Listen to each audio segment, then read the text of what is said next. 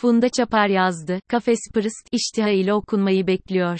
Melek Tokadı adlı 19 kısa öyküden oluşan hikaye kitabının ardından, uzun öykülerden oluşan aynı türdeki Kafes Pırıst kitabı ile edebiyat severleri yeniden selamlayan Dario 500. Beskinazi Leman Mizah dergisinde ve IAN adlı sanat gazetesinde köşe yazarlığı yaptı.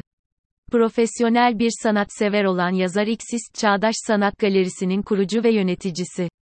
Kafes Pırıst kitabında yer alan her öykü iyi kurgulanmış olay örgüsü ile dikkat çeker, okuru finale kadar çok iyi sürükleyen finalde ise beklentinin üstünü sunan öykülerdir her biri. Okuru karakterleri ile de etkileyen öykülerde, her biri iyi yaratılmış farklı farklı kadın ve erkek karakterlerin bir yerlerde yaşadığı hissi verecek ölçüde canlı oldukları söylenebilir. Öykülerde dil akıcı, diyaloglar karakterine uygun şekilde günlük konuşma dilini yakalamakta, ayrıca en ciddi ya da karanlık konularda dahi okura mizahi bir alan açabilmekte.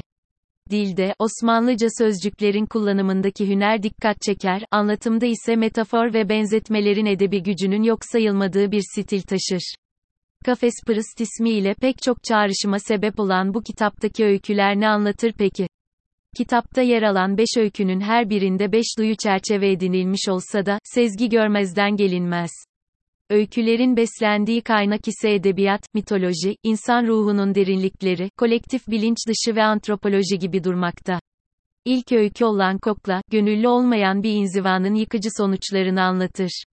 Mitolojik göndermesi de olan bu öyküde modern hayat içindeki ataerkil baskı ve şiddetin kurbanı gibi duran Zuhal karakterinin mutfağına konuk oluruz. Kaotik, son derece zeki, fazlasıyla misafirperver bir genç kadındır baş karakterimiz. Tuttuğu günlüğü tencerelerin birinin içinde tutan Zuhal'in öykünün sonuna doğru en büyük endişesi elektriklerin kesilmesi olacaktır. Çelişkileri olan modern hayatın kokusu ise gittikçe dayanılmaz olacaktır. Öykünün aşk ve ölüm hakkında olduğu ilk satırlarda belirir ancak final, insan ruhunun en karanlık yanını gösterdiği için okuru ürpertir. İkinci öykü Dokun adını taşır. Emrah adlı karakterin aşkı arayışı ile başlar öykü, modern zamanlarda ne kolay ne de zordur aşkı bulması. Bulur. Bulduğu aşkın önce bir iptilaya ardından mücadele ve savaş alanına dönüşmesini Emrah karakterinin bakış açısıyla okuruz. Yüzeyde bildik hikayeler izlenimi taşısa da o bildik hikayenin görünmeyen yanlarını görünür kılmayı başarır dokun öyküsü. Bu öyküden bir alıntı şu satırlardan okunabilir. Benim bazı gerçekleri sindirebilmek için zamana ihtiyacım vardı. Senin seçelikten egonla giriştiğin ölüm kalım mücadelesini kazanabilmek için tefekküre. Yine de bilmeni isterim ki içten çabanı hep takdir ettim, hala da ediyorum. Teşekkürler. Üçüncü öykü, dinle adını taşır. Flamenko esintisi taşır. Öyküden alınan şu satırlarla öykünün geçtiği yer, zaman ve atmosfer tanımlanmıştır. 1492 yılının Haziran ayında Granada, adını aldığı bereket timsali nar meyvesinin o emsalsiz kızıllığına nispet eden Akdeniz güneşinin alev saçlı tahakkümü altında kavruluyordu.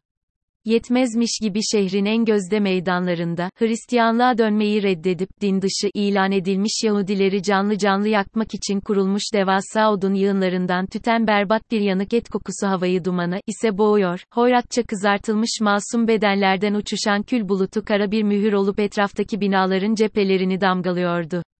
Kafes pırıst kelimesinin yarattığı çağrışımlar bu öyküye de dağılmıştır tıpkı diğerlerin olduğu gibi. Dördüncü öykü, bak adını taşır ve bak ve gör der okuruna.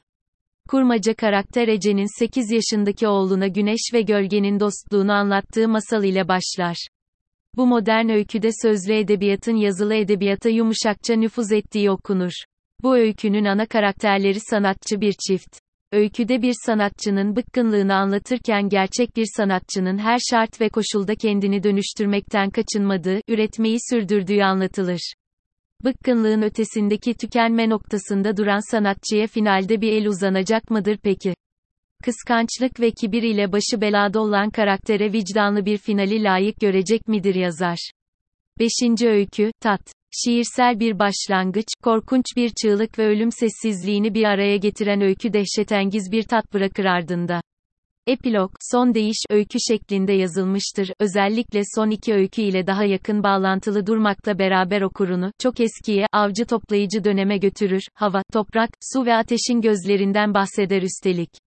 Yaratılmış isimler, 12 yaşında biri tarafından mağara duvarına kazınmış bir sanat eseri, bir ölüm ritüeli ayrıntılarına sahip olan epilog, dolayısıyla kitap, şu satırlarla biter, diğer üçünden daha özenli çizip kayırdığı koruyucusu ve sırdaşı yer gözün göz ucuna rüyasında gördüğü o kibirli gözyaşı damlasını özene bezene nakşederken ağlamaya çalıştı. Beceremedi.